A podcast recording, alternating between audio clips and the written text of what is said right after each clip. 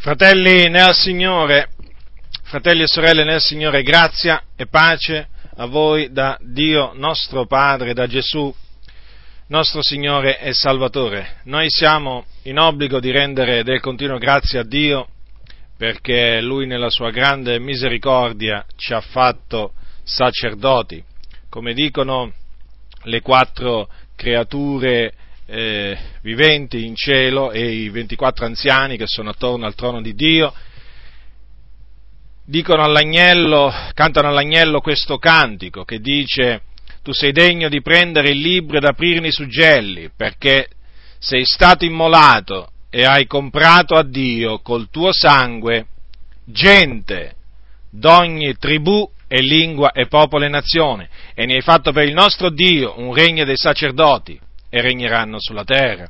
E noi siamo appunto tra coloro che per la grazia di Dio sono sacerdoti di Dio. Questo lo siamo in Cristo.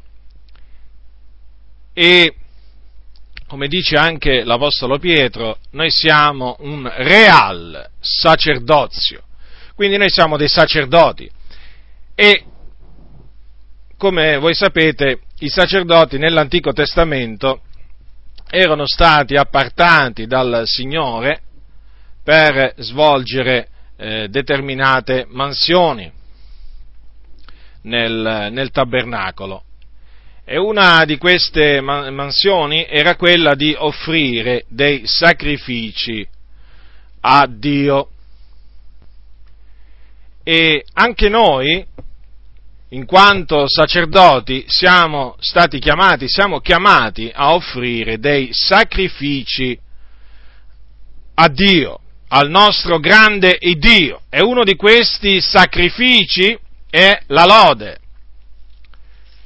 Lo ripeto, uno di questi sacrifici è la lode. Come dice lo scrittore agli ebrei al capitolo 13, versetto eh, 15, dice, per mezzo di lui, dunque, offriamo del continuo a Dio un sacrificio di lode, cioè il frutto di labbra confessanti il suo nome. Quindi la lode è un sacrificio che noi dobbiamo offrire a Dio. Ma affinché questo sacrificio sia accettevole a Dio, deve essere un sacrificio che si attiene alla parola del Signore. Vedete, questo è superfluo dirlo per molti fratelli, ma ad altri bisogna ricordarlo. Bisogna ricordarlo perché purtroppo ci sono, ci sono dei cantici negli innari delle comunità evangeliche, dei cantici di lode, che hanno al loro interno frasi, strofe che non si attengono alla parola del Signore, sono antibibliche o vanno al di là di quello che è scritto. Vedete, sotto l'Antico Testamento i sacrifici che, eh, che dovevano offrire i, i sacerdoti, i sacrifici che dovevano offrire i sacerdoti per essere accettevoli, per essere accettati da Dio, per essere cosa gradita agli occhi del Signore, dovevano essere senza difetti e senza deformità. Ascoltate quello che eh, dice nella, nella, legge il Signore. Al capitolo 17 di Deuteronomio è scritto, al versetto 1, non immolerai all'Eterno, al tuo Dio, bue o pecore che abbia qualche difetto o qualche deformità, perché sarebbe cosa abbonevole per l'Eterno che è il tuo Dio. Infatti, gli animali con con delle malattie o, o animali storpi o eh, diciamo animali che in qualche maniera eh, erano difettosi, non potevano, non potevano essere offerti al Signore, non sarebbero stati graditi al Signore. Ora, che cosa ci insegna questo? Che anche sotto il Nuovo Testamento, affinché i nostri sacrifici siano graditi al Signore, devono essere puri, devono essere santi, devono essere giusti. Quindi devono essere perfetti. E siccome che il sacrificio della lode è uno di questi sacrifici, noi dobbiamo, far, dobbiamo badare a noi stessi affinché la lode che innalziamo a Dio, i cantici che noi innalziamo a Dio, siano privi di eh, lievito, siano privi di, eh, di cose che non sono conformi alla parola del Signore. La lode per essere pura deve essere fermamente attinente alla parola di Dio. Quindi pure i cantici che noi cantiamo si devono attenere in tutto e per tutto alla parola del Signore, la Sacra Scrittura.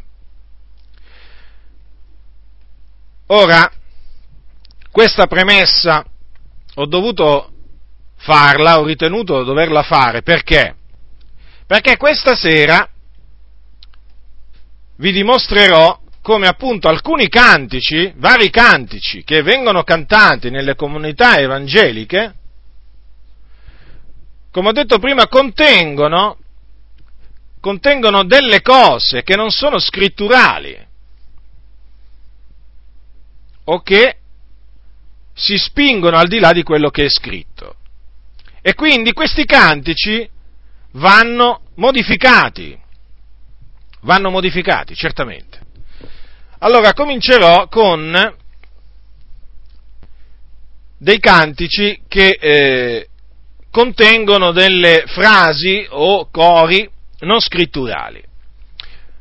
Allora prenderò alcuni innari, prenderò alcuni innari e vi citerò appunto il numero del cantico, il titolo e anche naturalmente la strofa o la frase in questione.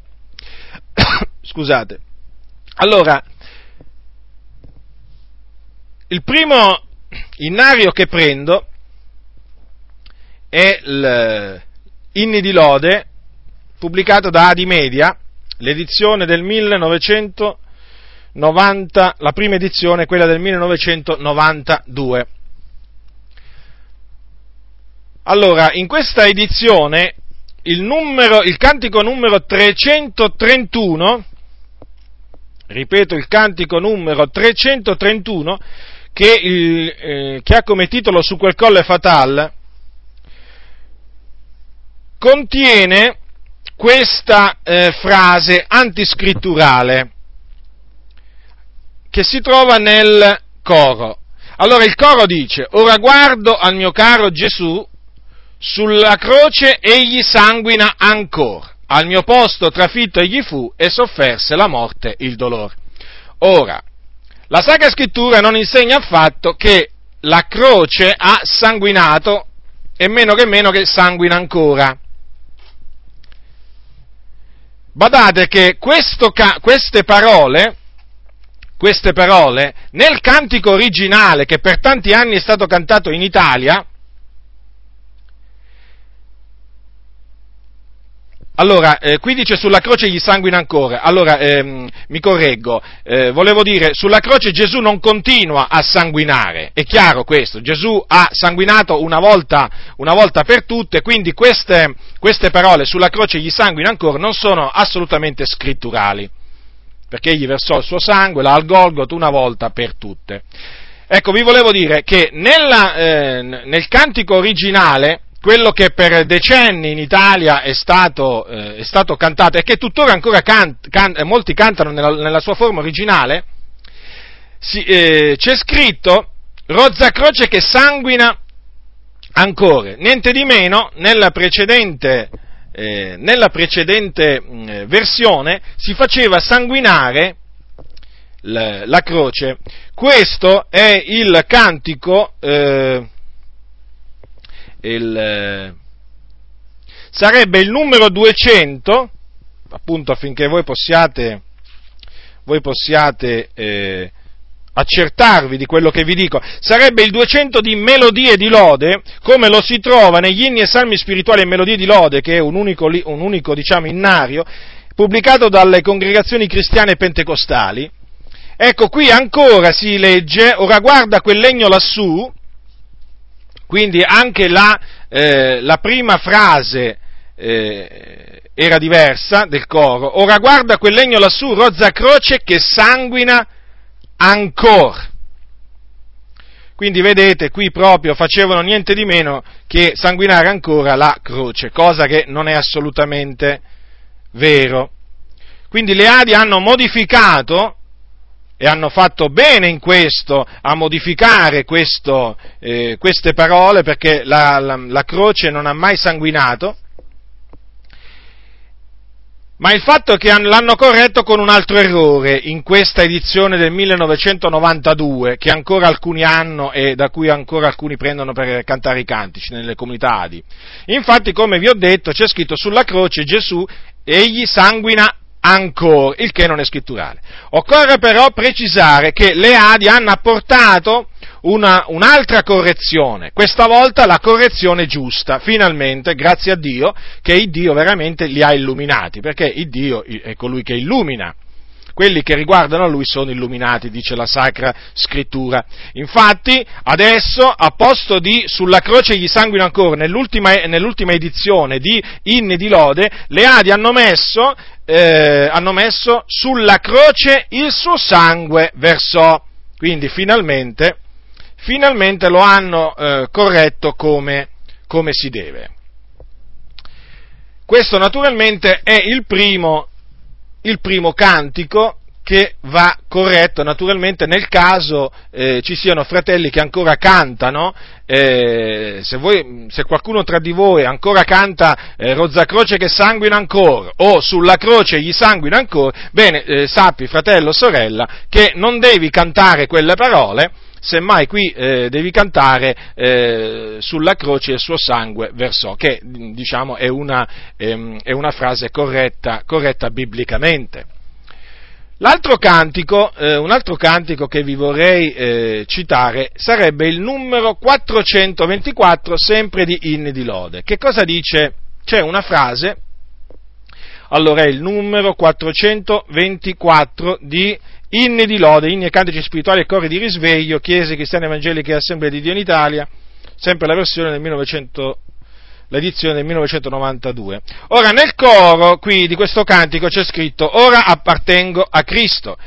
Cristo appartiene a me, non per un anno, un mese, un dì, ma per l'eternità. Ora, la frase non biblica è Cristo appartiene a me, perché non è vero che Cristo appartiene a noi. Che cosa dice la Sacra Scrittura? Se voi prendete, se voi prendete eh, Primo Corinzi, prendete Primo Corinzi, al capitolo 3 eh, dice Paolo eh, dal versetto 21, Nessuno dunque si glori degli uomini, perché ogni cosa è vostra, e Paolo, e Apollo, e Cefa, e il mondo, e la vita e la morte, e le cose presenti, e le cose future, tutto è vostro, e voi siete di Cristo, e Cristo è di Dio. Notate bene che qui non dice che Cristo è nostro, noi siamo di Cristo, certo, perché noi gli apparteniamo, essendo che siamo stati comprati da Cristo col suo sangue, comprati a Dio, come abbiamo visto prima, questo viene detto, eh, viene, viene detto dal, dalle quattro creature viventi e 24 anziani. Quindi noi siamo di Cristo, ma Cristo è di Dio. Notate molto attentamente queste parole, 3.23, Paolo ai Corinzi, prima Corinzi, e Cristo è di Dio. Quindi questa frase esorto tutti coloro che l'hanno cantata fino a questo momento a non cantarla più. Quindi non va cantato, Cristo appartiene a me, perché Cristo non appartiene a noi, Cristo appartiene a Dio, infatti è chiamato il Cristo di Dio. Cristo è di Dio, dice Paolo in primo Corinzi. Quindi questa frase dovrebbe essere modificata, quel Cristo appartiene a me, in maniera da non farla andare contro la parola di Dio. Altro cantico è il numero 489, sempre di Inni di Lode. 489. Il titolo del cantico è Il Tempio di Dio. Ecco, il titolo del, ca- del cantico è Il Tempio di Dio. Allora, il coro di questo, eh, di questo cantico dice, il Tempio di Dio voglio essere anch'io sentirmi ripieno di te, morire davvero al mondo che lontano mi porta da te. Poi, allora cominciamo da, questa, mm, da questo, dal coro. Allora, parole che non si devono cantare al Signore, cioè che un credente non può e non deve cantare al Signore sono queste. Il Tempio di Dio voglio essere anch'io. Perché, perché questo? Perché la scrittura a tal riguardo dice che noi siamo già il Tempio di Dio. L'Apostolo Paolo dice in 1 Corinzi capitolo 3 versetto 16, non sapete voi che siete il Tempio di Dio e che lo Spirito di Dio abita in voi?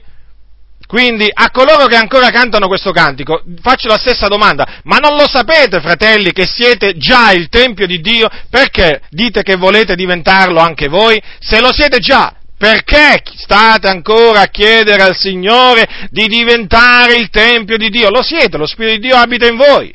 Perché dovete contristare lo Spirito Santo in voi dicendo queste parole che non corrispondono affatto al vero? Lo ripeto, non corrispondono affatto al vero, perché noi siamo, per la grazia di Dio, il Tempio di Dio. Non possiamo metterci a cantare il Tempio di Dio, voglio essere anch'io come dire, qualcuno è già il Tempio di Dio, lo voglio essere anch'io. Ma come? Lo sono già perché lo, devo, lo devo, desider- devo, desiderare di diventare il Tempio di Dio. Sarebbe come dire, sono salvato e dico, Signore, sono, eh, vivo lontano da te, sono un miserabile peccatore, sono senza speranza, dammi speranza, dammi la vita eterna, perdonami. Cioè, ma che senso ha? Che senso ha? Quella semmai è una richiesta che deve fare il peccatore al Signore, un'invocazione che deve fare il peccatore al Signore, ma certamente non, non, la deve fare un giusto, non la deve fare un santo, non la deve fare qualcuno che è stato riscattato dalle mani dell'avversario mh, mm, col prezioso sangue di Gesù Cristo. Ora ci sono alcuni alcuni credenti che eh, dinanzi all'evidenza scritturale biblica cosa rispondono? Ma fratello, ma noi lo facciamo, eh, lo, lo facciamo per, i, per, i, per, quelli che ancora non conoscono il Signore e che sono nel nostro mezzo. Ecco perché lo cantiamo pure noi questo cantico. Beh, allora se è proprio così fatelo cantare a quelli che ancora non conoscono il Signore, che non sono il Tempio di Dio. Allora ditegli cantate questo cantico e ravvedetevi naturalmente, non solo cantatelo, ravvedetevi e poi una volta che vi siete ravveduti e che siete diventati il Tempio di Dio non lo cantate più. Capite? Cioè non ha senso, non ha senso includersi tra i peccatori eh, e, e, richie- e, fare questa richiesta al Signore no, per, aiutare, per aiutare chi? Il peccatore che è, nel, che, che è nell'assemblea? Eh no, il peccatore va aiutato esortandolo a ravvedersi e a credere nell'Evangelo. Io non mi devo, io non mi devo fare peccatore, non mi devo dichiarare peccatore, né esplicitamente né implicitamente, per far piacere o per non far sentire a disagio qualcuno che ancora non è credente che è nell'assemblea. Assolutamente no. Assolutamente no. Io sono il Tempio di Dio, il peccatore lo deve diventare, se lo vuole diventare, invochi il Signore e dica, e dica, il Tempio di Dio voglio essere anch'io, ma certamente io credente non posso nella maniera più assoluta mettermi al suo livello in questo, perché siamo su due strade diverse. Io sono il Tempio di Dio, lui è ancora il Tempio degli idoli, se è un cattolico, un Tempio di idoli, se è un cattolico romano, facciamo un esempio. Per cui lui, lui deve diventare il Tempio di Dio, ma io lo sono già diventato perché lo, lo Spirito del Signore dimora dentro di me. Quindi questo è molto importante. Purtroppo oggi, vedete, oggi c'è sempre quell'atteggiamento, c'è quell'atteggiamento sbagliato, quell'attitudine sbagliata di molti credenti, di accomunarsi con i peccatori, persino per pastori che dal pulpito quando evangelizzano dicono ci dobbiamo ravvedere e credere nel Signore Gesù. Ma com'è possibile? Questo l'ho già detto altre volte, ma non mi stanco di ripeterlo. Non è possibile, è inammissibile, è inaccettabile che un ministro del Signore, un ambasciatore di Cristo, esorti i peccatori includendosi anche lui tra i peccatori, come se ancora avesse anche lui bisogno di ravvedersi e credere nel Signore, come se ancora fosse, fosse anche lui eh, perduto e avesse bisogno di essere salvato. Che cosa diceva Pietro a, a quei giudei il giorno della, della, Pentecoste? Salvatevi da questa perversa generazione. Non disse loro salviamoci da questa perversa generazione, perché lui era già salvato da quella perversa generazione e voleva che i suoi uditori fossero salvati, si salvassero. Quando gli dissero che dobbiamo fare, ravvedetevi, gli disse Pietro.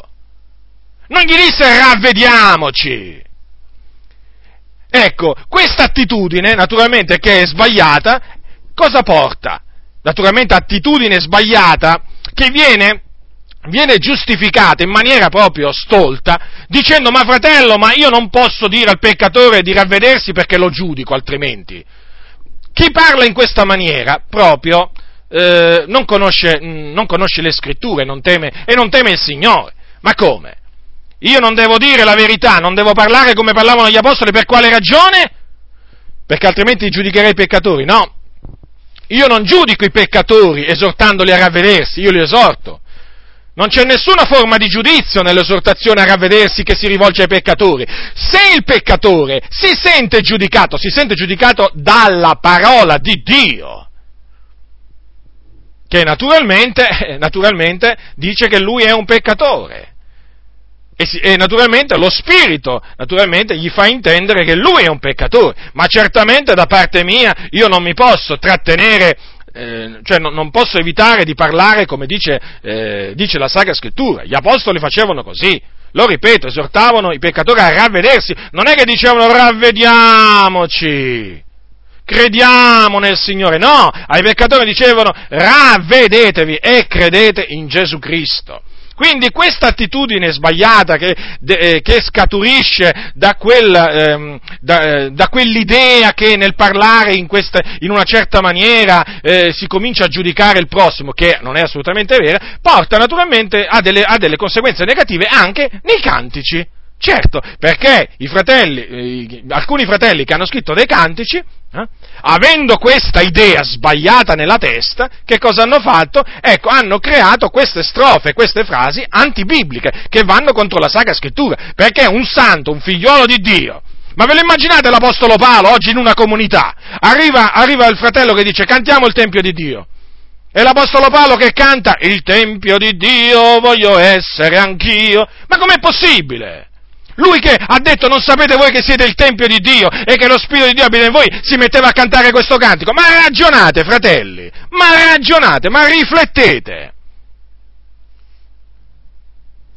Quindi non si può, non si può, come, come, come, credenti in Cristo Gesù, non possiamo cantare il Tempio di Dio voglio essere anch'io. Possiamo semmai dire il Tempio di Dio lo sono anch'io. Siamo diventati, sono son diventato anch'io ma non il Tempio di Dio voglio essere anch'io. Poi la, la, la seconda, il secondo paragrafo del cantico dice, col sangue del figliolo tuo, distruggi tu la schiavitù che mi separa da te, il peccato che io non sopporto più, sono pronto, mi pento, Signore. Ora, qui vale lo stesso discorso, ma come fa un figliolo di Dio a cantare, a, a, fare al Signore, quest, a rivolgere al Signore queste parole? Col sangue del tuo figliolo distruggi tu la schiavitù che mi separa da te? Ma come? Allora tu che canti questo cantico, ancora sei separato dal Signore. Quindi non sei uno col Signore, non sei uno spirito solo col Signore. Perché ancora chiedi a Dio di distruggere la schiavitù che ti separa da Lui. Quindi sei ancora perduto, sei ancora schiavo del peccato. Sei sulla via della perdizione. Ma fratello, sorella nel Signore, ma renditi conto che stai veramente cantando delle, eh, delle cose non vere, stai dicendo delle cose non vere al Signore. Quindi ti esorto a smettere di cantare queste frasi. Perché un credente non può rivolgere a Dio queste parole, né in preghiera, né in cantico.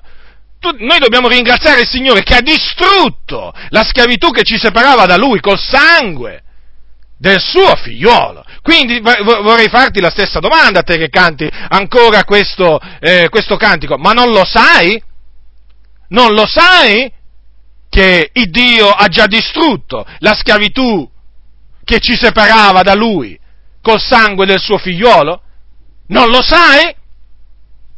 Quindi rientra in te stesso, fratello e sorella, che ancora canti il Tempio di Dio voglio essere anch'io, e col sangue del tuo figlio tuo distruggi tu la schiavitù che mi separa da te, rientra in te stesso, dico, e non cantare più queste frasi, o mentre gli altri lo cantano in questa maniera, modificale. o comunque chi mi ascolta, se qualcuno, diciamo, eh, addetto alla, alla stesura eh, degli innari, modificate, questo, modificate queste parole, perché assolutamente non si addice ai santi cantare simili cose. L'altro cantico è questo qua, il numero 533. Naturalmente ho preso alcuni cantici, eh, non, è, non, pretendo, eh, non pretendo che, che, sia la lista completa, no, assolutamente, però per farvi capire un po', per farvi capire eh, come purtroppo in alcuni canti ci sono frasi che vanno modificate. Allora, eh, cantico 533 di inni di lode, sempre di inni di lode, eh? Ad media. C'è un nome nuovo. Allora, eh, il coro dice, c'è un nome nuovo ora scritto in gloria, è il mio, sì, è il mio. Tutti gli angeli in cielo cantano la storia della mia redenzione c'è un nome nuovo, ora scritto in gloria, è il mio, sì, è il mio. Gesù ha cancellato tutto il mio peccato ed ora mi aspetta in cielo. Ora, ascoltatemi voi che cantate, c'è un nome nuovo, ora scritto in gloria. Guardate che il nostro nome, secondo quello che dice la Sacra Scrittura, non, non, è stato scritto in cielo quando noi ci siamo ravveduti e abbiamo creduto nell'Evangelo. Forse vi è stato insegnato questo, probabilmente, con molta probabilità, certo, da quelli naturalmente che non credono nell'elezione di Dio. Eh sì, perché questi dicono che si diventa predestinati dopo che si è creduti, non è che si è creduti perché si, era predestinati, no, assolutamente, hanno fatto il contrario, hanno proprio capovolto, capovolto quello che dice la, la, la parola del Signore, l'hanno capovolto, fanno un po' come vogliono.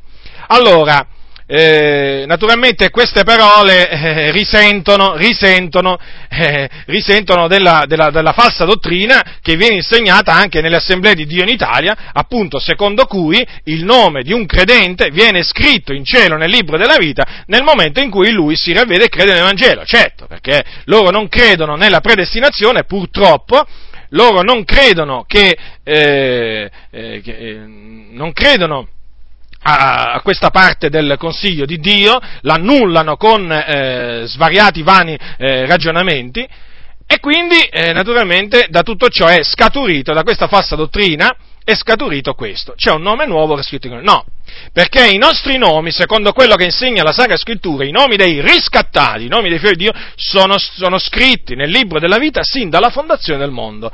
Voi direte, ma dove è scritto questo? Andiamo alla Sacra Scrittura, capitolo 13, versetto 8. Ecco che cosa dice Giovanni, il discepolo che Gesù amava. E tutti gli abitanti della terra, i cui nomi non sono scritti fin dalla fondazione del mondo nel libro della vita dell'agnello, che è stato immolato, l'adoreranno. Avete notato? Qui si parla di coloro i cui nomi non sono stati scritti nel libro della vita fin dalla fondazione del mondo. Che faranno costoro? Adoreranno la bestia che sale dal mare. E non è il solo passo. Al capitolo 17 dell'Apocalisse, al versetto 8, troviamo ancora una volta una, una, un'espressione simile. Dice, e quelli che, al capitolo 17, versetto 8, e quelli che abitano sulla terra, i cui nomi non sono stati scritti nel libro della vita fin dalla fondazione del mondo, si meraviglieranno vedendo che la bestia era e non è e verrà di nuovo. Avete notato?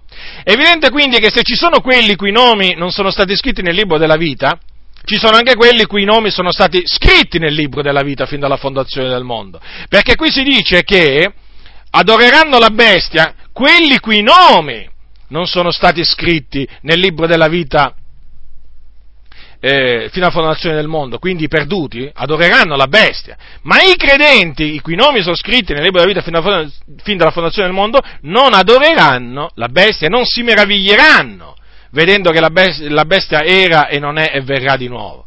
Quindi è sbagliato cantare c'è un nome nuovo, ora scritto in gloria, è il mio sì il mio. Quindi, fratello e sorella, sappi che il tuo nome è stato scritto nel libro della vita fin dalla fondazione del mondo. Non è che quando tu hai creduto nel Signore Gesù, ecco che il libro della vita si è riempito del tuo nome. No, il tuo nome era già scritto nel libro della vita. Perché? perché tu, insieme a tutti i credenti, eri stato, eri stato eletto in Cristo prima della fondazione del mondo, essendo stato predestinato, essendo stato predestinato ad essere adottato per mezzo di Gesù Cristo come figliolo di Dio. Quindi anche questo va cambiato. Il, queste parole del coro del, del, del cantico 533 di inni di lode. Questo per menzionare solo alcuni cantici in cui si trovano delle frasi antibibliche. Adesso prenderò dei cantici eh, rivolti allo Spirito Santo. Perché? Questi li, li, metto, li, li, tratterò, li, tratterò, a parte, li voglio trattare a parte, perché innanzitutto sono, sono di più. E poi perché è necessario fare un discorso particolare riguardo eh, riguardo a questi cantici rivolti allo Spirito Santo, quindi cantati allo Spirito Santo. Allora, eh, gli, molti innari hanno diversi cantici rivolti allo Spirito Santo. Io eh, adesso vi, vi, leggerò, vi, leggerò, vi citerò eh, questi cantici dai vari innari e poi vi dimostrerò come non è biblico cantare allo Spirito Santo. Allora, sempre da inni di lode, cominciamo da inni di lode. Allora, il numero 90, titolo del, del cantico a Pentecoste, molto conosciuto tra di noi, eh, solo che eh, anche qui c'è qualcosa che non va, che non è scritturale. Numero 90, allora, numero 90 di inni di lode a Pentecoste. Allora, il coro dice, allora, eh, non, non, solo, non solo il, il, coro, perché ci sono anche delle parole all'interno, comunque di, di alcune strofe. Allora il coro dice Spirito Santo, oscura il lore, risveglia tutti, riempi in fiamma i cuori, opera tra noi e l'Evangelo nella pienezza potremo proclamare. Poi nella strofa 2, allora, eh, dice scendi su noi consolatore. Quindi, qui ci sono delle parole eh, rivolte allo Spirito Santo. Ve le elenco tutte, eh, tutti i cantici prima, poi vi dimostrerò come non è biblico cantare allo Spirito Santo.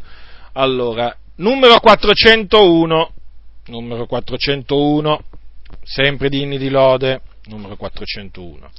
Il titolo del cantico, Santo Spirito descendi. Allora, allora, eh, prima strofa. Santo Spirito, descendi e ravviva la mia fe, nel mio debol cuore accendi un sincero amor per te. Poi il coro.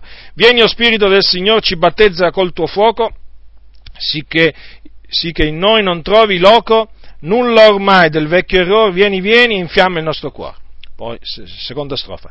La tua luce in me diffondi, Santo Spirito del Signore, la tua grazia mi circondi, o divin consolator. Quindi, come vedete, ancora una volta, proprio eh, parole rivolte direttamente allo Spirito Santo. Numero 420, eh, O Padre che è nell'Eden, il titolo. Allora, sempre da Inni di Lode, 420, marcateli tutti questi cantici, eh, fratelli e sorelle. La strofa è la terza, dice, del 420, O Spirito Divino riempi di te, riempili di te, santifica i loro cuori da loro speranza e fede, proteggili dal male, uniti nell'amore, e servano fedeli il loro Redentore. Ecco. Poi abbiamo il 473, andiamo al 473 di inni di lode, 473, il titolo è Santo Santo. Allora, eh, sarebbe la quarta strofa. Santo Spirito, Santo Spirito, vieni e riempi i nostri cuori, o Santo Spirito, e leviamo a te le nostre mani insieme ai nostri cuori, Santo Spirito, Santo Spirito. Ecco, numero 473 dunque. Poi il 524, 524, che dice, il titolo è Vieni le grazie a spargere, eh, qui lo devo, lo devo citare tutto. Allora, vieni le grazie a spargere sopra i devoti tuoi, vieni a regnare su noi, o Spirito Creatore. Descendi ed empi ogni anima, empila di potenza, e con la tua sapienza abbraccia mente e cor, e con la tua sapienza abbraccia mente e cor. Fa che l'amor del prossimo da quel, da quel di Dio provenga e null'altro ottenga, reciproca virtù. E dell'affetto duplice la Chiesa tua si pasca fa che ella in noi rinasca, fa che ella sia qual fu, fa che ella in noi rinasca, fa che ella sia qual fu. Santo Divino Spirito, uno col Padre e il Figlio, propizio volgi il ciglio al popolo tuo fedele. Ondei che, or, che or lieto cantico a te dal cor di serra, poi venga dalla terra ad adorarti in cielo, poi venga dalla terra ad adorarti in cielo. Questo è il 524. Adesso andiamo al 644, titolo O Santo Spirito. 644. Allora, 644, titolo Santo Spirito. O Santo Spirito, sveglia il mio cuore e lo riempi d'amor per te. Questa promessa leggo nel Vangelo, battezza, mm, dopo dice battezzami Gesù, tu sei fedele. Vabbè, qui prima c'è una parte rivolta allo Spirito Santo, poi l'ultima eh, a Gesù. Allora, poi c'è il 649, sarebbe la terza strofa. Il titolo è Padre ti adoro. la terza strofa dice Spirito ti adoro, la mia vita ti dono, quanto ti amo. Ancora una volta, parole rivolte direttamente allo Spirito Santo. Poi c'è il 688, sempre di inni, inni di lode. Allora, 688, il titolo è Vieni Spirito Divino. Dice così, Vieni Spirito Divino, battezzami, vieni Spirito Divino, battezzami, spezza piega netta il mio cuore, vieni Spirito Divino e battezzami. Qui ci sono due errori, non solo l'invocazione allo Spirito Santo, ma gli viene chiesto proprio di battezzare, il credente chiede alla, alla, alla, allo Spirito di battezzarlo, quando non è lo Spirito Santo che battezza con lo Spirito Santo, ma è Gesù Cristo che battezza con lo Spirito Santo, o come dicono nelle Adi, nello Spirito Santo, perché nelle Adi dicono nello Spirito Santo, ma comunque è con lo Spirito Santo, è Gesù Cristo il battezzatore, non è lo Spirito Santo. Quindi questo è il 688. Adesso andiamo a un libretto, a un, a un altro innario che si chiama, allora, si chiama Cantate all'Eterno ed è libretto di canti di Cristo la risposta, della tenda Cristo la risposta, del 1985, e il numero 11, allora il numero 11 leggiamo, il titolo è Vieni Spirito di Dio. Ecco che cosa dice. Vieni, vieni, vieni Spirito di Dio, vieni, vieni, vieni Spirito di Dio, tu hai fatto i cieli, tu hai fatto i mari, tu hai fatto la terra e tutti gli animali. Tu sei il nostro Re, tu sei il nostro Dio, sei l'Onnipotente e Salvatore mio. Insomma, qui c'è un po, di, un po' di confusione, perché si chiama lo Spirito di Dio niente di meno che il nostro Salvatore, cioè da nessuna parte nella Sacra Scrittura, oltre ad esserci qui un'invocazione allo Spirito Santo, qui proprio si, si chiama lo Spirito Santo eh, il nostro Salvatore. E naturalmente poi eh, un errore chiama un altro errore, quindi eh, non c'è da sorprendersi di, queste, di questi ulteriori errori. Poi prendiamo armonia. Allora, armonia, che è un altro innario, questo pubblicato a cura del gruppo giovanile della Chiesa Evangelica Adi, che si riunisce in via dei Bruzzi, eh, a Roma. Allora, il numero 43, numero 43 il titolo è Discendi Santo Spirito, allora armonia. Sì, di, eh, sì discendi Santo Spirito su me, eh, rispondimi Signor Gesù, perché voglio far meglio il tuo volere. Quindi, si discendi Santo Spirito su me, sono parole rivolte allo Spirito Santo. Poi c'è il 53, 53 il titolo del numero 53, Padre t'amiamo, 53 Padre t'amiamo, proprio l'ultima, l'ultima strofa dice Spirito t'amiamo, che poi eh, viene cantato così, Spirito t'amiamo e ti adoriamo, gloria al tuo nome sulla terra, gloria al tuo nome gloria al tuo nome, gloria al tuo nome sulla terra. Quindi anche qui c'è un'adorazione rivolta allo Spirito Santo, parole dirette allo Spirito Santo. Poi c'è eh, 155, sempre di armonia, 155, e il titolo è, il titolo è Vieni Spirito Santo, allora 155 eh, vieni Spirito Santo, vieni su di me, con la tua potenza mi puoi soddisfare, solo tu mi puoi sanare, dammi forza per maturare, vieni Spirito Santo, vieni su di me. Questo è il 155. Poi c'è il 190, 190, allora 190, sempre di armonia, il titolo è Padre amato, l'ultima strofa dice Spirito Santo ho bisogno di te, va ripetuto tre volte, senza te nulla so, nulla so. Poi c'è il 205 e con questo termino di elencarvi i cantici in cui, so, in cui, ci sono parole rivolte allo Spirito Santo. Il 205 sempre di armonia, il titolo è Spirito di Dio. Allora, leggiamo in questo cantico queste cose. Spirito di Dio, scendi su di noi, Spirito di Dio, scendi su di noi, trasformaci, rinnovaci, Spirito di Dio, scendi su di noi. Spirito di Dio, scendi su di me, Spirito di Dio, scendi su di me. Trasformami, rinnovami, Spirito di Dio, scendi su di me. Ora, dopo questa lunga carrellata di cantici rivolti allo Spirito Santo, passerò alla dimostrazione che non è biblico cantare allo Spirito Santo.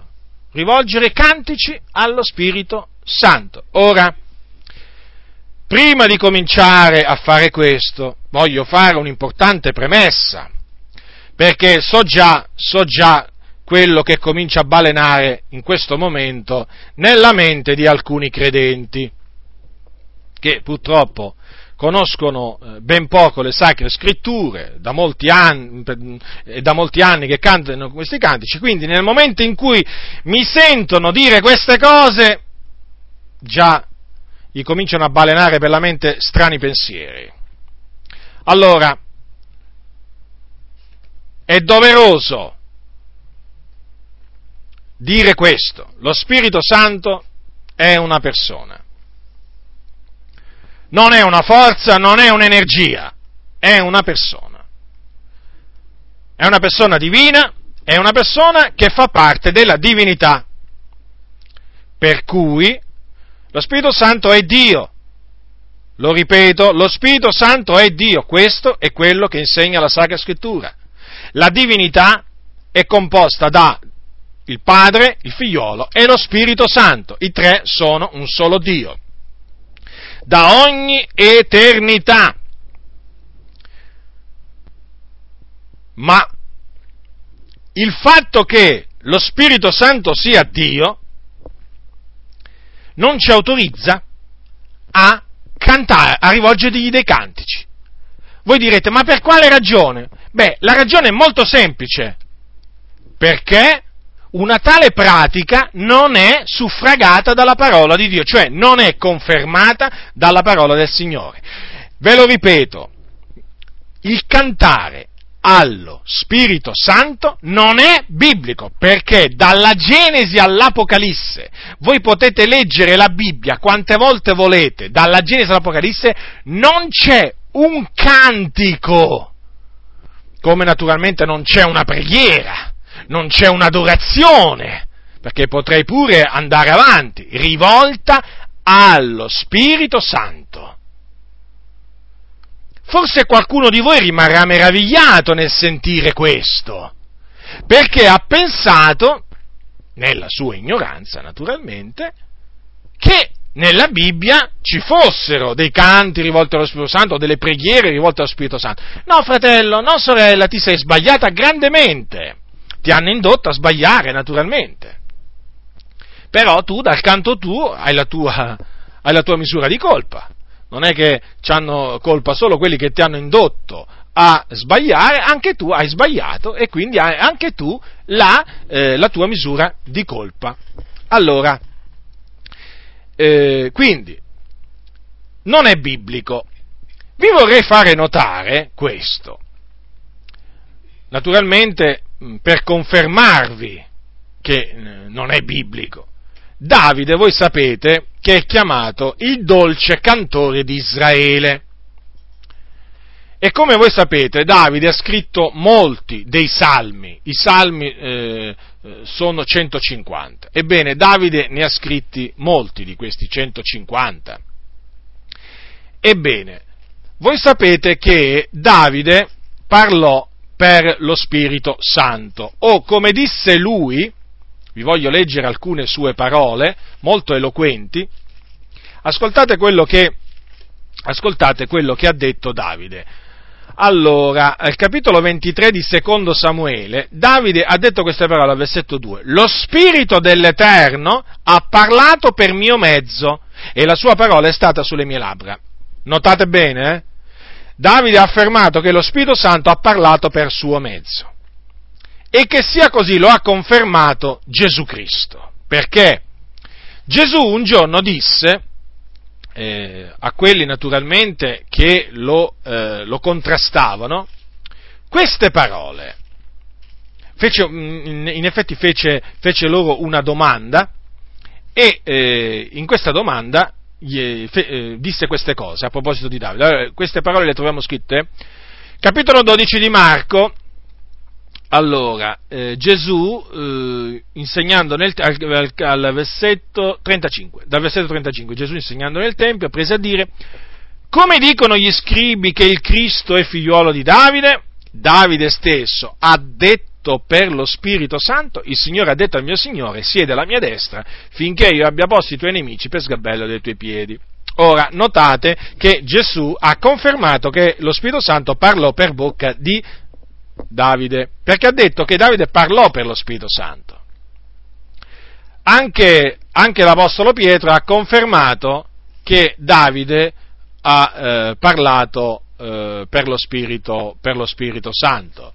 L'Apostolo Pietro, infatti, è scritto al capitolo 1 degli Atti degli Apostoli, quindi prima che arrivasse il giorno della Pentecoste, siccome appunto che Giuda era venuto a mancare perché aveva tradito il maestro eh, e, e, si era andato a impiccare, e quindi occorreva che eh, uno, eh, un, un discepolo di Cristo, diventasse il dodicesimo apostolo.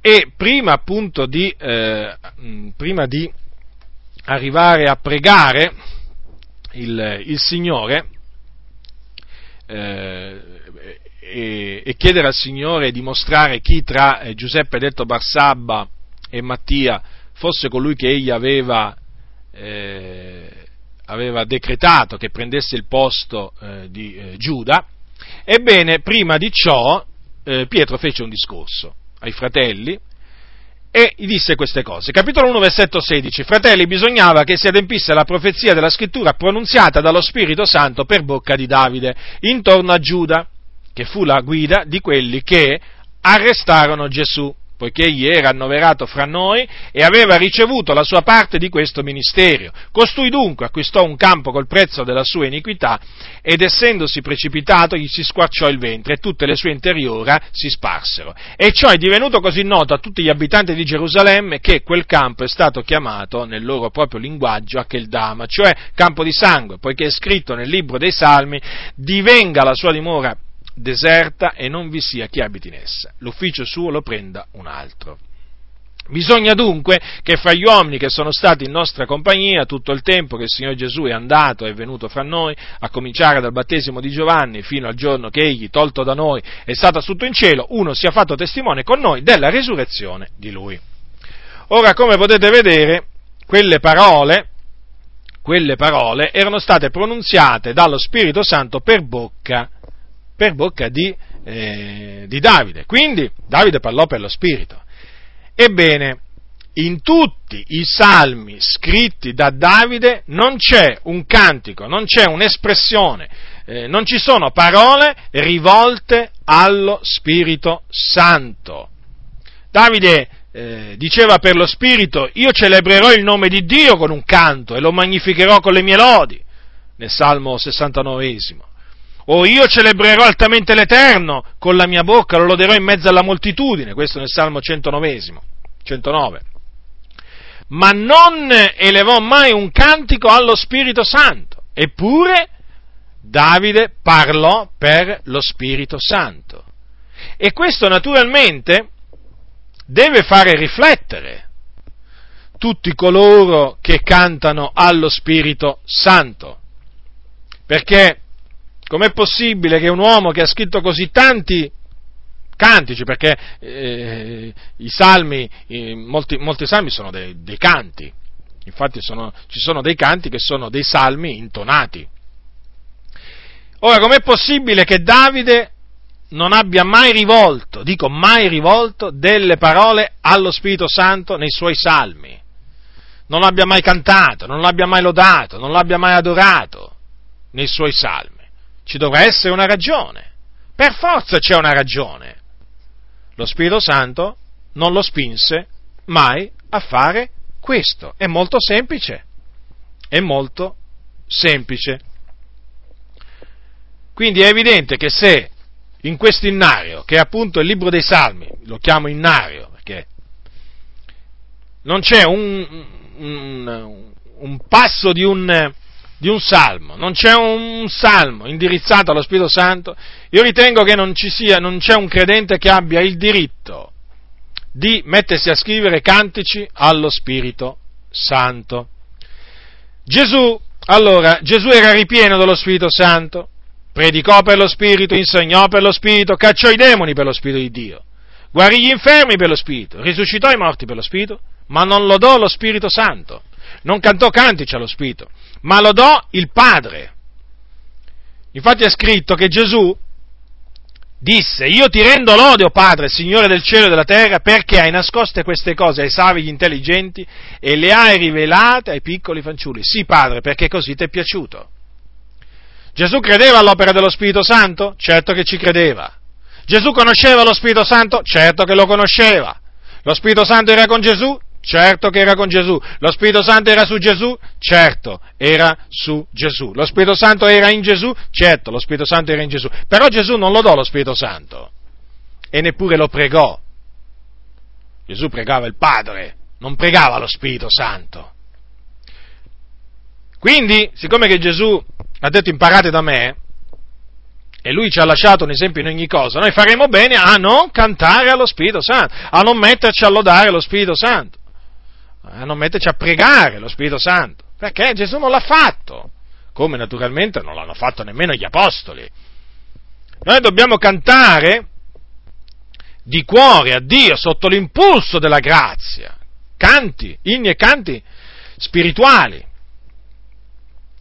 Ma il cantico, affinché sia spirituale, non deve avere solo una melodia, cioè un tono di musica, una musica che ti porta, diciamo, in comunione col Signore, una musica che si addice ai canti che si cantano al Signore, ma deve avere anche dei testi che sono scritturali. Non possiamo andare al di là di quello che è scritto, oltre quello che è scritto, semplicemente perché è bello.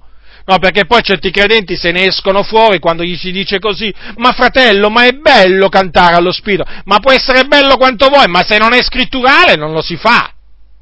Non lo si deve fare. Qui non è una questione di che è bello o non bello.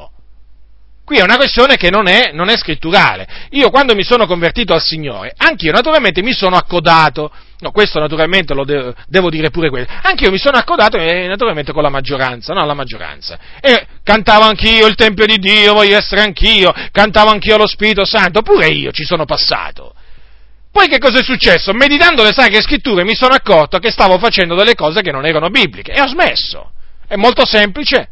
Perché? Perché dicevo, ma se non è scritto, perché io devo andare al di là di quello che, fare qualche cosa che va al di là di quello che è scritto? E quindi ho, ho, ho cominciato, no, ho smesso di cantare sia il Tempio di Dio voglio essere anch'io, che i cantici rivolti allo Spirito Santo. Ora, vediamo se in cielo viene adorato, si canta allo Spirito Santo, perché noi dobbiamo fare, eh, la volontà eh, in terra va, fa, va, va, fatta la volontà che è fatta in cielo. Allora, se voi prendete il, libro dell'Apocalisse, eh, il libro dell'Apocalisse, prendiamo il capitolo 4 dell'Apocalisse, guardate bene, eh, qui stiamo parlando di qualcosa che vide e sentì, di cose che vide e sentì eh, Giovanni avvenire in cielo. Eh. Allora, capitolo 4 dal versetto 2 dell'Apocalisse, e subito fui rapito in spirito, ed ecco un trono era posto nel cielo, e sul trono v'era uno a sedere. E colui che sedeva era nell'aspetto simile a una pietra di diaspro e di sardonico, e attorno al trono c'era un arcobaleno che a vederlo somigliava a uno smeraldo. E attorno al trono c'erano 24 troni e sui troni sedevano 24 anziani, vestiti di bianche vesti, e avevano sui loro capi delle corone d'oro. E dal trono procedevano lampi e voci e tuoni, e davanti al trono c'erano sette lampade ardenti che sono i sette spiriti di Dio. E davanti al trono c'era come un mare di vetro simile al cristallo, e in mezzo al trono e attorno al trono quattro creature viventi, piene di occhi davanti e di dietro. E la prima creatura vivente era simile a un leone, la seconda simile a un vitello e la terza aveva la faccia come d'un uomo e la quarta era simile a un'aquila volante. E le quattro creature viventi avevano ognuna sei ali ed erano piene d'occhi all'intorno e di dentro. E non restavano mai giorno e notte di dire Santo, Santo, Santo il Signore Dio l'Onnipotente che era, che è, che viene. E ogni volta che le creature viventi rendono gloria, onore e grazia a colui che siede sul trono, a colui che vive nei secoli dei secoli, i 24 anziani si prostrano davanti a colui che siede sul trono e adorano colui che vive nei secoli dei secoli e gettano le loro corone davanti davanti al trono, dicendo, degno sei, o Signore, o Signore Dio nostro, di ricevere la gloria e l'onore e la potenza, poiché tu creasti tutte le cose e per la tua volontà esistettero e furono create. Quindi, come potete vedere qui, le quattro creature viventi e i 24 anziani che sono davanti al, al, al trono, che sono attorno al trono, si prostrano davanti a Dio, a Dio, perché qui naturalmente si riferisce a Dio Padre seduto sul trono, e lo adorano e a lui rivolgono l'adorazione. E eh, infatti è scritto, è scritto molto chiaramente questo. Allora, al capitolo 5 dell'Apocalisse, adesso vediamo come, eh, come, l'adorazione e il cantico viene rivolto all'agnello, cioè al figliolo che è seduto alla sua destra. E vidi nella destra di colui che eh, sedeva sul trono un libro scritto di dentro e di fuori, sigillato con sette suggelli, e vidi un angelo potente che bandiva con gran voce, chi è degno d'aprire il libro e di romperne i suggelli? E nessuno, né in cielo, né sulla terra, né sotto la terra poteva aprire il libro o guardarlo. E io piangevo forte perché non si era trovato nessuno che fosse degno d'aprire il libro o di guardarlo. E uno degli anziani mi disse, non piangere Ecco, il leone che è della tribù di Giuda e il rampollo di Davide ha vinto per aprire il libro e i suoi sette suggelli. Poi vidi in mezzo al trono e alle quattro creature viventi e in mezzo agli anziani un agnello in piedi, che pareva essere stato immolato ed aveva sette corna e sette occhi, che sono i sette spiriti di Dio mandati per tutta la terra, ed esso venne prese il libro dalla destra di colui che sedeva sul trono, e quando ebbe preso il libro, le quattro creature viventi e i ventiquattro anziani si prostrarono davanti all'agnello, avendo ciascuno una cetra e delle coppe d'oro piene di profumi che sono le preghiere dei santi. E cantavano un nuovo cantico dicendo, tu sei degno di prendere il libro ed aprirne i suggelli perché sei stato immolato e hai comprato a Dio col tuo sangue gente d'ogni tribù e lingue, popolo e nazione e ne hai fatto per il nostro Dio un regno dei sacerdoti e regneranno sulla terra. Avete notato quindi? Ma possiamo anche proseguire e vidi e udì una voce di molti angeli attorno al trono alle creature viventi e agli anziani, e il numero loro era di miriade di miriade di migliaia di migliaia, che dicevano con gran voce, degno è l'agnello che è stato immolato di ricevere la potenza e le ricchezze e la sapienza e la forza e l'onore e la gloria e la benedizione. E tutte le creature che sono nel cielo e sulla terra e sotto la terra e sul mare e tutte le cose che sono in essi, le udì che dicevano a colui che siede sul trono e all'agnello siano la benedizione e l'onore e la gloria e l'imperio nei secoli dei secoli. E le quattro creature viventi dicevano Amen e gli anziani si prostrarono e adorarono. Ora è molto chiaro qui, qui l'adorazione, i canti ci vengono rivolti in cielo a Dio Padre e all'agnello, cioè al figlio di Dio che è seduto alla sua destra. Non, non c'è, voi potete leggere anche il resto del libro della, della, dell'Apocalisse, non c'è assolutamente un cantico, non c'è un'adorazione che viene rivolta allo Spirito Santo. Eppure lo Spirito Santo è Dio, lo Spirito Santo è la terza persona della divinità. Lo Spirito Santo fa parte eh, della divinità.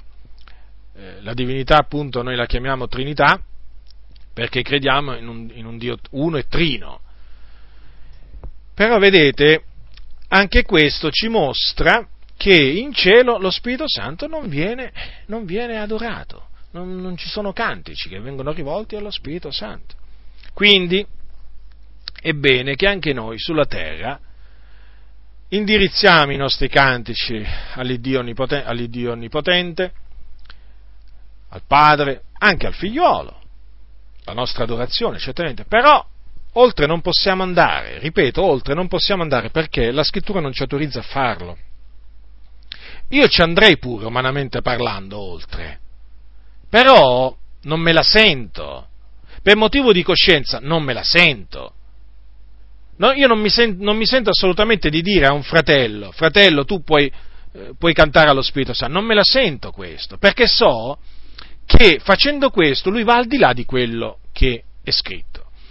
Ora, vi ho citato già diverse volte no, questo, questa espressione, andare al di là di quello che è scritto. È un'espressione dell'Apostolo Paolo, è scritta in 1 Corinzi capitolo 4, al versetto 6, dopo aver detto alcune cose ai santi di Corinto, Paolo dice così, O fratelli, queste cose le ho per amore vostro applicate a me stesso e ad Apollo, onde per nostro mezzo impariate a praticare il non oltre quello che è scritto, affinché non vi gonfiate d'orgoglio esaltando l'uno a danno dell'altro. Vedete quindi, è molto importante per eh, i servi del Signore non andare oltre quello che è scritto. Per, appunto per dare un, un esempio ai fratelli e affinché i fratelli eh, non eh, si gonfino d'orgoglio, esaltando l'uno a danno dell'altro. Sì, perché vedete, fratelli e sorelle, che cosa avviene quando si va oltre quello che è scritto? Che ci si gonfia d'orgoglio. Sì, ci si gonfia d'orgoglio e si comincia a esaltare l'uno e si, comincia, e si, e si comincia ad abbassare l'altro. Perché fino a che si rimane entro nei termini, eh, nei termini prescritti dalla parola del Signore, non ci si gonfia d'orgoglio, ma l'orgoglio subentra nel momento in cui si va oltre, si scavalca quello che dice eh, la, la, parola, la, la, parola, del Signore. E di fatti, e di fatti questo si riscontra, si riscontra in tutti quei fratelli ostinati di cuore, eh, che non conoscono le scritture, che quando, eh, sentono, eh, quando mi sentono dire queste cose, mi cominciano a prendere a male parole, mi cominciano proprio a dire male parole. Tipo, ma tu non credi allo Spirito Santo, tu sei come i testimoni di Geova, fa, tu sei un falso profeta, fa, ma cosa ci vieni a dire? Fa, come per tanti anni abbiamo cantato allo Spirito Santo, adesso vieni tu, ma che sei? Capite? È chiaro che tutte queste, tutte queste espressioni sono frutto della loro ignoranza e sono frutto del loro orgoglio. Loro non si rendono conto, questi fratelli, che qui non si manca di rispetto allo Spirito Santo eh, non, facendo, non facendo qualcosa che non è scritto. No, assolutamente. Perché qualcuno potrebbe dire, beh, ma in questa maniera noi mancheremmo di rispetto allo Spirito Santo. Assolutamente non è così.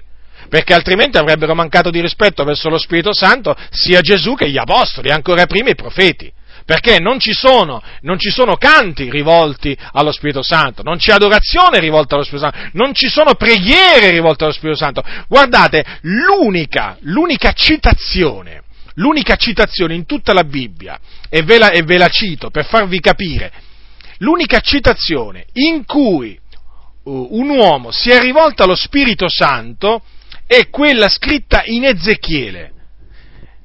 Ve la voglio leggere, al capitolo 37 del libro del profeta Ezechiele, dice così, eh, allora, al capitolo 37, versetto 9, allora egli mi disse, profetizza allo Spirito, profetizza figlio d'uomo, e dia allo Spirito, così parla il Signore l'Eterno, vieni dai quattro venti, o Spirito soffia su questi uccisi e fa che rivivano.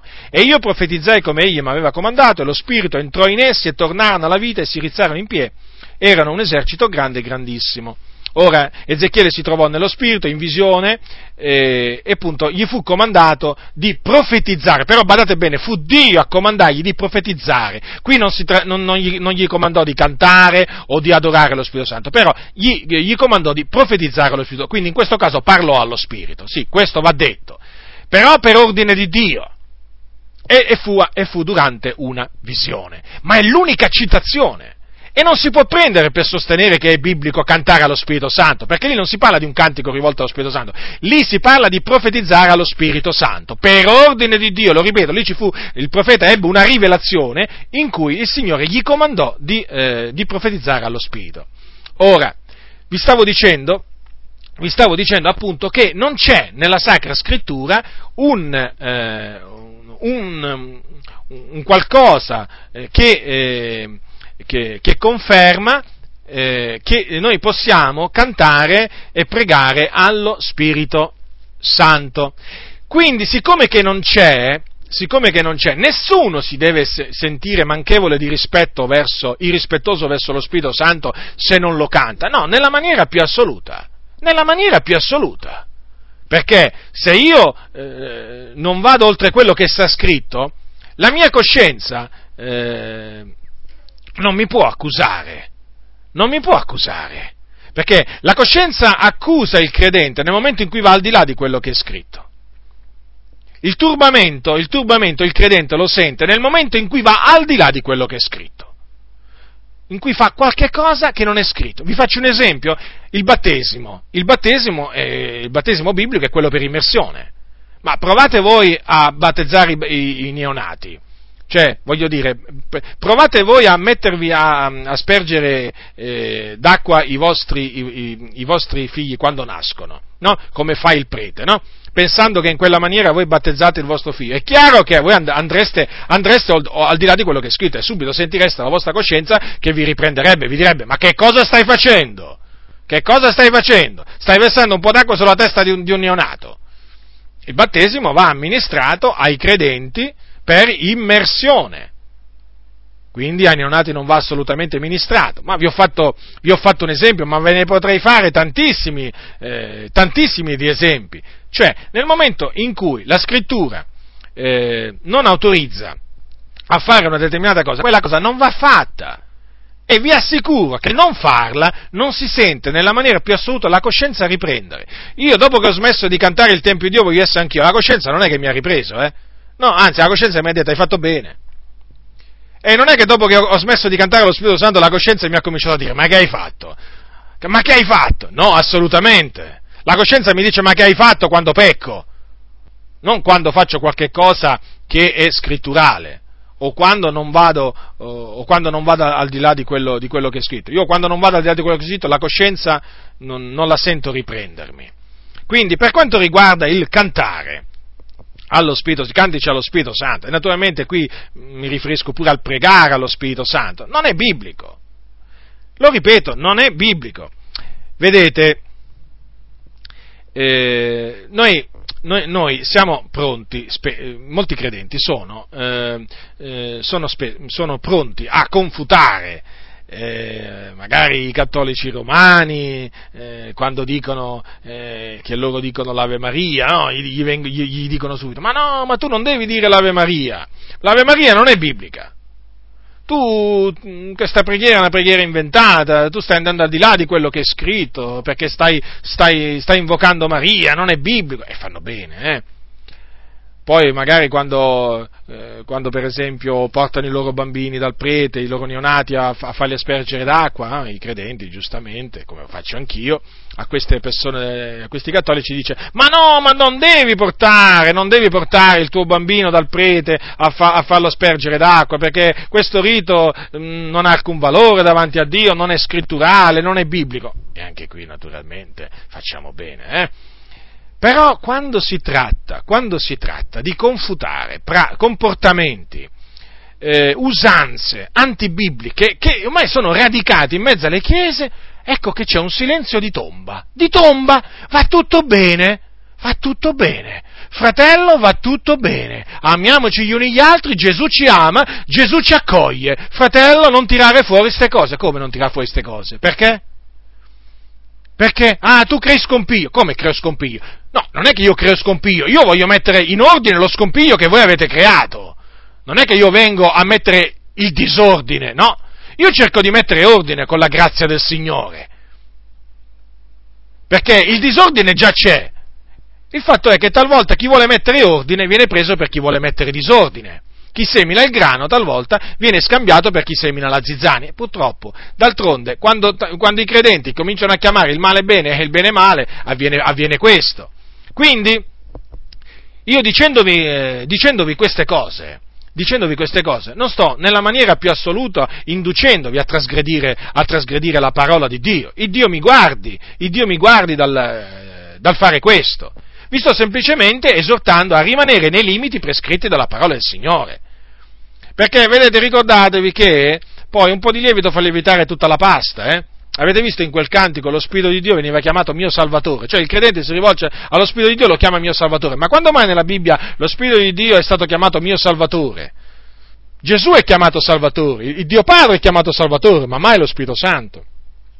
Ma voglio dire, ma per quanto riguarda adesso il pregare allo Spirito Santo, ma Gesù ha mai pregato allo Spirito Santo? Eppure Gesù lo conosceva lo Spirito Santo? No, Gesù non ha mai pregato allo Spirito Santo, Gesù ha pregato il Padre. Quando, anche quando dovette mandare lo Spirito, eh, lo Spirito Santo, che cosa, dice, che cosa, dice, la Scrittura? Gesù disse, io pregherò il Padre ed egli vi darà un altro consolatore. Ma avete notato questo? Avete, avete mai notato questa parola? Capitolo 14, di, eh, versetto 16. Dice di Giovanni, e io pregherò il Padre ed egli vi darà un altro consolatore perché stia con voi in perpetuo, lo Spirito della verità che il mondo non può ricevere perché non lo vede e non lo conosce. Notate, Gesù conosceva lo Spirito Santo? Eh? Eppure pregò il Padre affinché mandasse lo Spirito Santo. Non è che si rivolse allo Spirito Santo e gli disse, senti Spirito Santo, va, scendi sulla terra, va a dimorare nella mia Chiesa. No!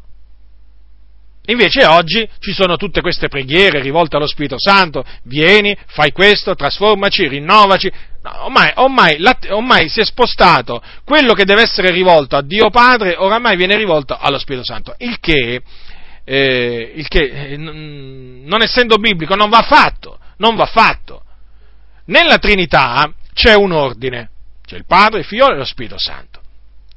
E non si può, non, noi non ci possiamo comportare come vogliamo verso le tre persone della, de, della divinità, ci dobbiamo attenere a quello che dice la Sacra Scrittura. Vi faccio esempio, vi faccio alcuni esempi. Allora, la divinità è composta dal Padre, dal Figlio e dallo Spirito Santo. Ora, io non posso mettermi a pregare il Padre nel nome dello Spirito Santo. Non posso dire Padre venga a te nel nome dello Spirito Santo. Non posso. Perché? Perché siamo stati ammaestrati da Gesù a, ad, a accostarci al trono di Dio nel suo nome. Quel che chiederete nel mio nome egli ve lo darà. Quindi, eh, nel nome mio, disse Gesù, non nel nome dello Spirito Santo. E poi, vi faccio un altro esempio noi possiamo, potremmo metterci a pregare Gesù nel nome del Padre. Facciamo un esempio, io vado a Gesù e gli dico, Gesù, vengo a te nel nome del Padre tuo, dammi questo, questo e quest'altro. Si può fare una cosa del genere? No! È segno di disordine, manifesto. Perché? Perché c'è un ordine, c'è un ordine da rispettare. Noi dobbiamo andare al Padre nel nome di Gesù. Allora, adesso naturalmente veniamo allo Spirito Santo. Ma possiamo noi rivolgerci allo Spirito Santo nel nome di Gesù? No, perché noi ci dobbiamo rivolgere al Dio Padre nel nome di Gesù. Tutto quello che chiederete al Padre, egli ve lo darà nel nome mio, non allo Spirito Santo. Non disse Gesù tutto quello che chiederete allo Spirito Santo, egli lo darà nel nome mio. Nel momento in cui si comincia a, ci si comincia a rivolgere allo Spirito Santo, si crea confusione non solo in se stessi, ma anche in quelli che ci ascoltano.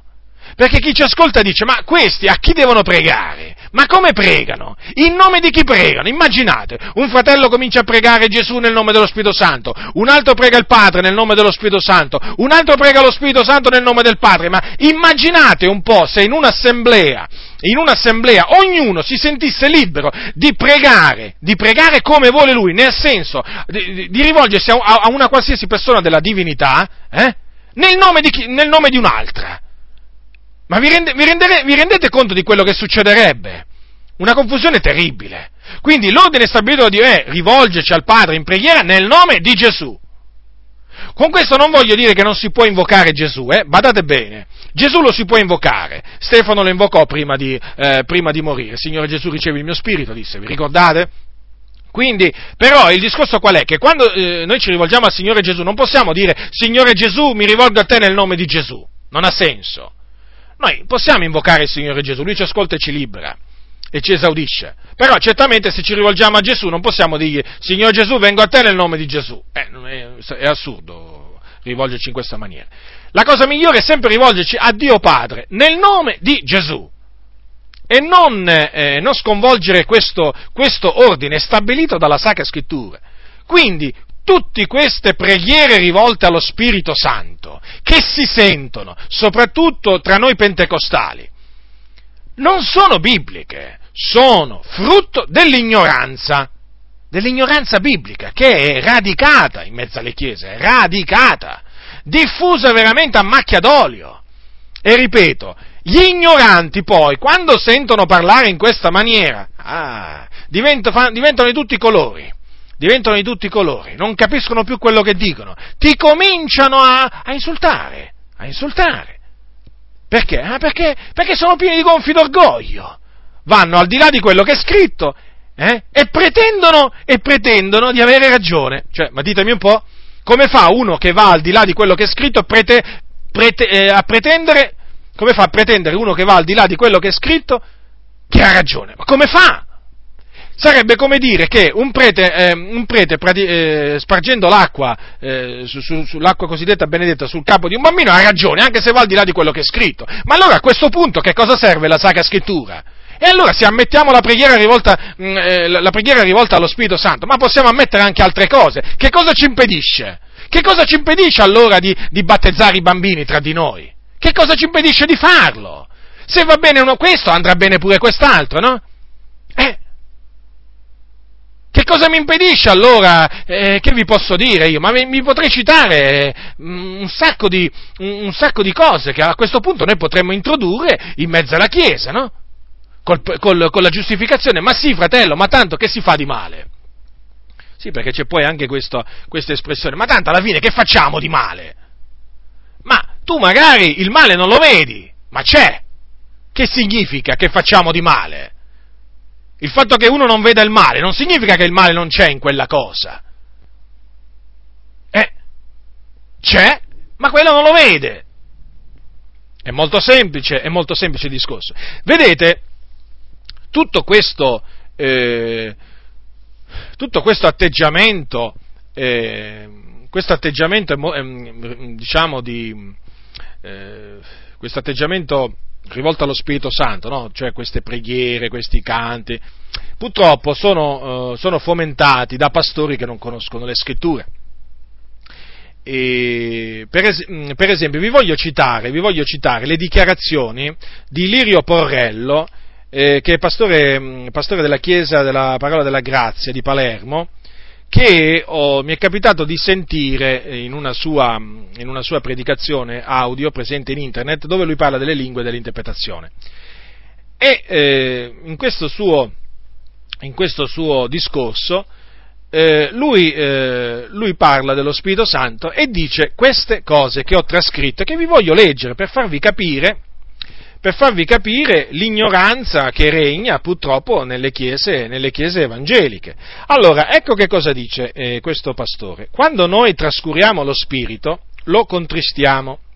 Come lo trascuriamo? Non preghiamo, non leggiamo la Bibbia, non parliamo allo Spirito Santo. Sapete che lo Spirito Santo vuole che noi gli parliamo di tutte le cose? E noi rendiamo lo Spirito Santo triste perché Lui abita dentro di noi e noi neanche gli parliamo.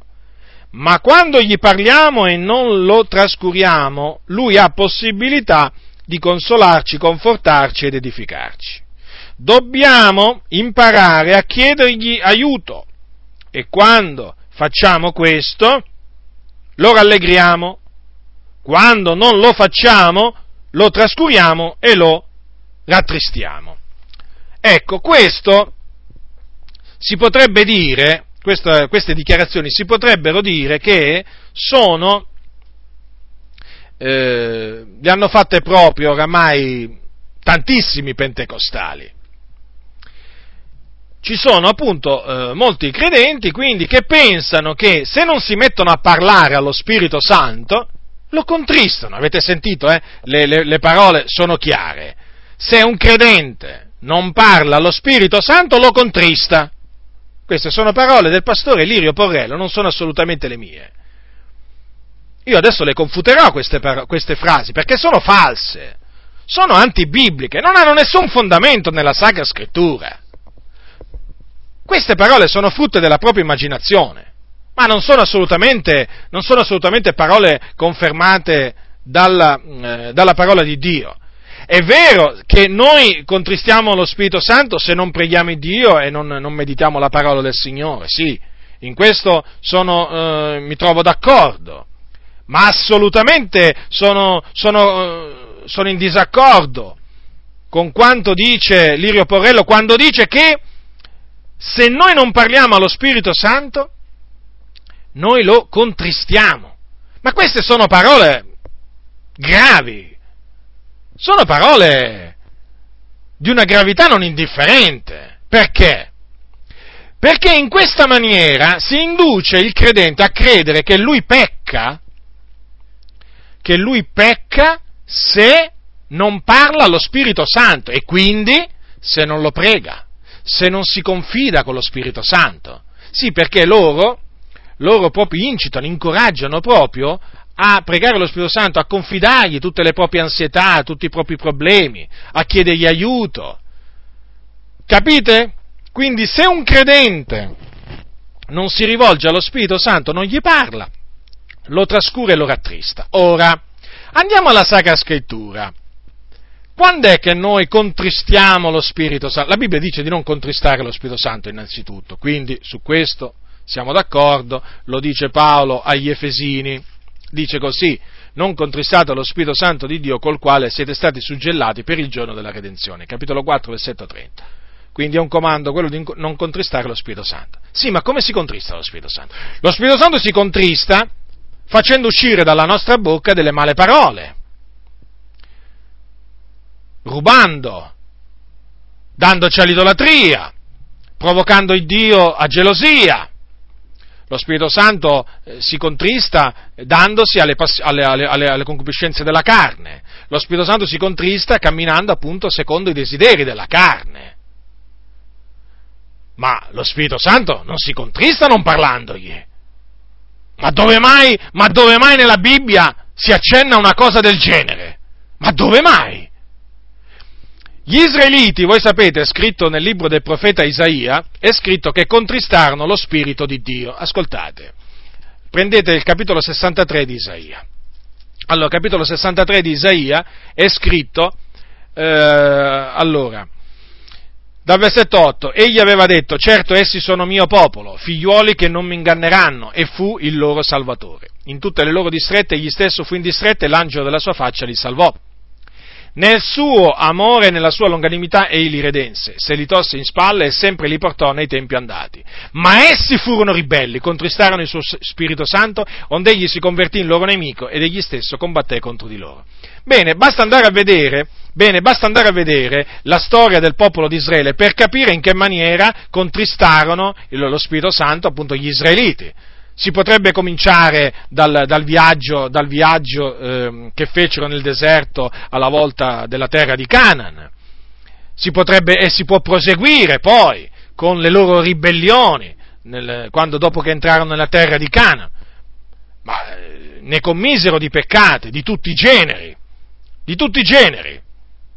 Eh, fornicazione, idolatria, mormorii, eh, c'è di tutto, c'è di tutto. Per, gli israeliti fecero persino passare i loro figli e le loro figlie per il fuoco, per, per sacrificarli agli dei delle nazioni. Eh, si resero colpevoli di incesto. Mm, di, di, di, guardate, nei, nei, profeti mm, si può dire che si abbandonarono persino alle arti, alle arti occulte. Eh, diciamo che si abbandonarono a ogni sorta, ogni sorta di peccati. Ma tra tutti questi peccati non mi risulta che c'è quello che non parlarono allo Spirito Santo. Certo, perché in questa maniera, da, da, quelle parole si evince che non parlare allo Spirito Santo è peccato, è evidente. Perché se io non parlando allo Spirito Santo lo contristo, è evidente che sto facendo qualcosa di sbagliato. Vedete che cosa instillano nella mente dei credenti certi pastori? Delle cose antibibliche. E naturalmente immaginate questi credenti che sentono que- parlare in questa maniera, dicono come? Hai sentito cosa ha detto il pastore? Che noi dobbiamo parlare allo Spirito Santo, perché se no lo contristiamo. E allora preghiere, canti e poesie e tutto. Basta poco, basta poco per indurre il popolo a calcare delle, dei sentieri storti. Quindi queste parole fanno capire, fanno capire che eh, che ignoranza regna in mezzo al popolo del Signore. Se alcuni arrivano a dire che eh, si contrista lo Spirito Santo non parlando, beh, ditemi un, po', ditemi un po' voi se questo non è ignoranza. Perché da nessuna parte della Sacra Scrittura si dice che noi contristiamo lo Spirito Santo se non gli parliamo. Noi contristiamo lo Spirito Santo se diciamo male parole, se raccontiamo barzellette, battute, sì, quelle, quelle che poi, que, quei pastori che appunto no, dicono che si contrista lo Spirito Santo eh, non parlando, sono poi i primi a raccontare le barzellette le battute, e le battute dal, dal, dal, pulpito, sono i, sono, sono i primi, no? Sono i primi, sono più che pastori, molti sono intrattenitori. Ebbene, con queste battute, con queste barzellette si contrista lo Spirito Santo, sì? Sì? Se tu sei tra quelli che pensa che lo Spirito Santo si contrista non parlandogli, mh? Hm? Ma lo Spirito Santo non si contrista invece eh, raccontando le barzellette e le battute, eh? sappi che tu proprio ti hanno fatto credere proprio il contrario. Perché lo Spirito Santo si contrista invece in quella maniera, con le buffonerie. Ecco in che maniera si contrista lo Spirito Santo. Con i mimi, con i mimi, sì, quello che molti pastori permettono nelle loro comunità, i mimi, le scene teatrali e buffonerie. Queste sono buffonerie, appunto, tramite cui si contrista lo Spirito Santo. Battute, scherzi. Ma fratello, ma volevo ridere, volevo scherzare, non te la prendere, dai, era uno scherzo. Eh, te la prendi per così poco, dai, come sei suscettibile, come sei permaloso. Ormai, ormai tra i fratelli, tra i fratelli, battute, scherzi, barzellette, ma sì, va tutto bene, Dio ci ama, Gesù è buono, dicono. Gloria a Dio, poi dicono. Ah, danno pure gloria a Dio per le barzellette. Proprio. Ormai c'è di tutto in mezzo alla Chiesa. C'è di tutto. Raccontano persino le barzellette sull'Apostolo Paolo, su Noè, su Gesù. Più di questo. E poi, e poi, e poi, e poi naturalmente, se tu dici che non è biblico cantare e pregare lo Spirito Santo, fratello, stai attento a quello che dici, perché tu contristi lo Spirito Santo. Ah, io contristo lo Spirito Santo? Ma badate alle vostre vie. Ma esaminate le vostre vie alla luce della Sacra Scrittura, non alla luce delle vostre tradizioni, delle vostre usanze, delle vostre immaginazioni, ma alla luce della Sacra Scrittura. E vedrete che lo Spirito Santo non si contrista non parlandogli. Ve lo ripeto, lo Spirito Santo non si contrista, non, rivolge, non, non rivolgendogli eh, preghiere, canti, suppliche e così via, perché non rientra nella volontà di Dio che noi ci rivolgiamo allo Spirito Santo e chiedergli aiuto, illuminazione, forza, coraggio, sapienza, assolutamente. Da nessuna parte della scrittura qualcuno ha pregato lo Spirito Santo. Quindi ho voluto parlarvi in questa maniera e di queste cose per mettervi in guardia, appunto, chiamiamo da, queste, da questa usanza, da questa usanza. Poi come avete visto, avete visto in, alcuni canti, in alcuni canti si chiede niente di meno allo Spirito Santo di battezzarci con lo Spirito Santo. Che confusione! Che confusione! Vedete quando si va oltre quello che è scritto? Come si fa a chiedere allo Spirito Santo di battezzare con lo Spirito Santo? Ma se Giovanni Battista, che era ripieno dello Spirito Santo fin dal seno di sua madre, disse di Gesù, egli vi battezzerà con lo Spirito Santo, ma gli vogliamo credere, sì o no? Ma ha detto il vero Giovanni Battista, sì o no? Se ha detto il vero, ma perché dovete pregare lo Spirito Santo di battezzarvi con lo Spirito Santo? Se mai invocate il nome del Signore Gesù e dite Signore Gesù battezzami col tuo Santo Spirito, anche se la cosa migliore è sempre rivolgerci al Padre, perché chiesto, il dono dello Spirito Santo va chiesto al Padre. Vedete, vedete la confusione che sorge poi? Poi non, si viene, viene, ad annullare, naturalmente viene a mancare la distinzione tra le, eh, la diversità tra le, tra le tre persone della, della Trinità. Avete visto anche in quel cantico che vi ho menzionato prima da uno di quegli innari, veniva il, il, lo Spirito Santo veniva chiamato mio Salvatore, il credente viene, a, viene indotto a, a, a, rivolgersi, a, rivolgersi, allo Spirito Santo e chiamarlo mio Salvatore, suo Salvatore. Ma vi rendete conto? Ma che lo Spirito Santo è morto sulla croce per noi? Ma è lo Spirito Santo che ha versato il suo, il suo, il suo sangue per noi? Non è stato Gesù? Chi è il nostro Salvatore? Il nostro Salvatore è Gesù. Il mio Salvatore è Gesù. E invece, vedete, ma questo, questo che cosa insegna? che insegna, eh, insegna ehm, cioè, questi errori, che cosa ci insegnano? Che basta andare anche di poco al di là di quello che è scritto per naturalmente trovarsi poi pieni di, pieni di contraddizioni. Come vi ho detto spesso, quel detto, abisso, quel detto biblico, un abisso chiama un altro abisso, è un po' di lievito, fa lievitare tutta la pasta. Perché basta un po' di lievito per far lievitare tutta la pasta, non è che ce ne vuole tanto. Quindi vedete, tutto ciò poi porta eh, a spostare, sì perché poi in effetti Hanno ragione poi quei credenti, quei credenti che, eh, quei credenti non, non, evangelici che, con tutti i loro errori, eh, perché non credono nel battesimo con lo Spirito Santo, con l'evidenza di parlare in lingue, non credono che lo Spirito Santo ancora distribuisce i suoi doni, loro naturalmente hanno altri errori. Però magari questi credenti non, non, pregano lo Spirito Santo, non adorano lo Spirito Santo, non cantano lo Spirito Santo e naturalmente dicono di, voi, di, di quei fratelli che invece fanno in questa maniera. Vedi? Vedi a che cosa arrivano a fare? Eh? Eh, arrivano a, eh, a, dare la lode e la gloria allo Spirito Santo. Quando invece, lo, quando Gesù parlò dello Spirito Santo, disse, Egli mi glorificherà. Ve le ricordate queste parole? Che cosa significa egli mi, glorific- mi glorificherà? Cioè spingerà i credenti a glorificare me, disse Gesù. Ecco perché noi ci sentiamo spinti a glorificare Gesù, perché lo Spirito Santo ci spinge, ci muove a glorificarlo. Lo Spirito Santo non ci muove a glorificare lo Spirito Santo, avete capito? Avete capito questo? Lo Spirito Santo Vedete, la scrittura dice anche che lo Spirito Santo intercede per noi con sospiri ineffabili. Quindi lo Spirito Santo prega. E chi prega lo Spirito Santo? Il Dio Padre.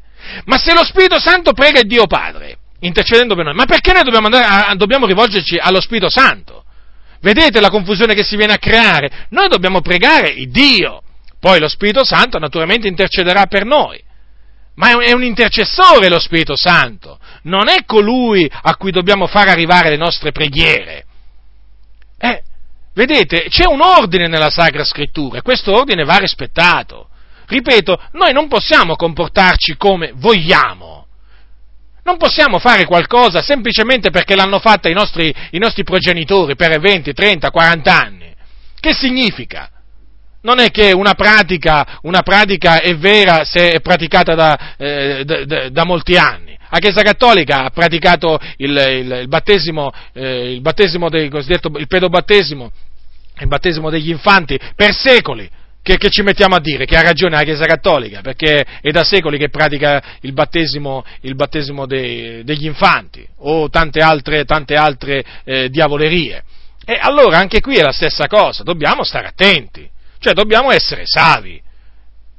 Quindi, diletti nel Signore, termino questa mia eh, breve confutazione esortandovi per l'ennesima volta a rimanere attaccati alla fedel parola quale vi è stata insegnata, a non allontanarvene, a non distaccarvene neppure per un istante, neppure per un istante, perché come dice, la, come, dice, eh, come dice, Gesù, la tua parola, disse al Padre, la tua parola è verità, cioè la parola di Dio è verità.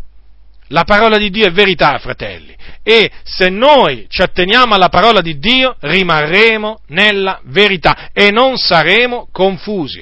Ma se noi ci distacchiamo dalla parola di Dio e cominciamo a praticare oltre quello che sta scritto, rimarremo confusi. Ve lo ripeto, rimarremo confusi se andiamo al di là di quello che è scritto. Quindi, diletti, non lasciatevi sedurre da vani ragionamenti Quel che è scritto è scritto, attenetevi adesso. La grazia del Signore nostro Gesù Cristo sia con tutti coloro che lo amano con purità incorrotta.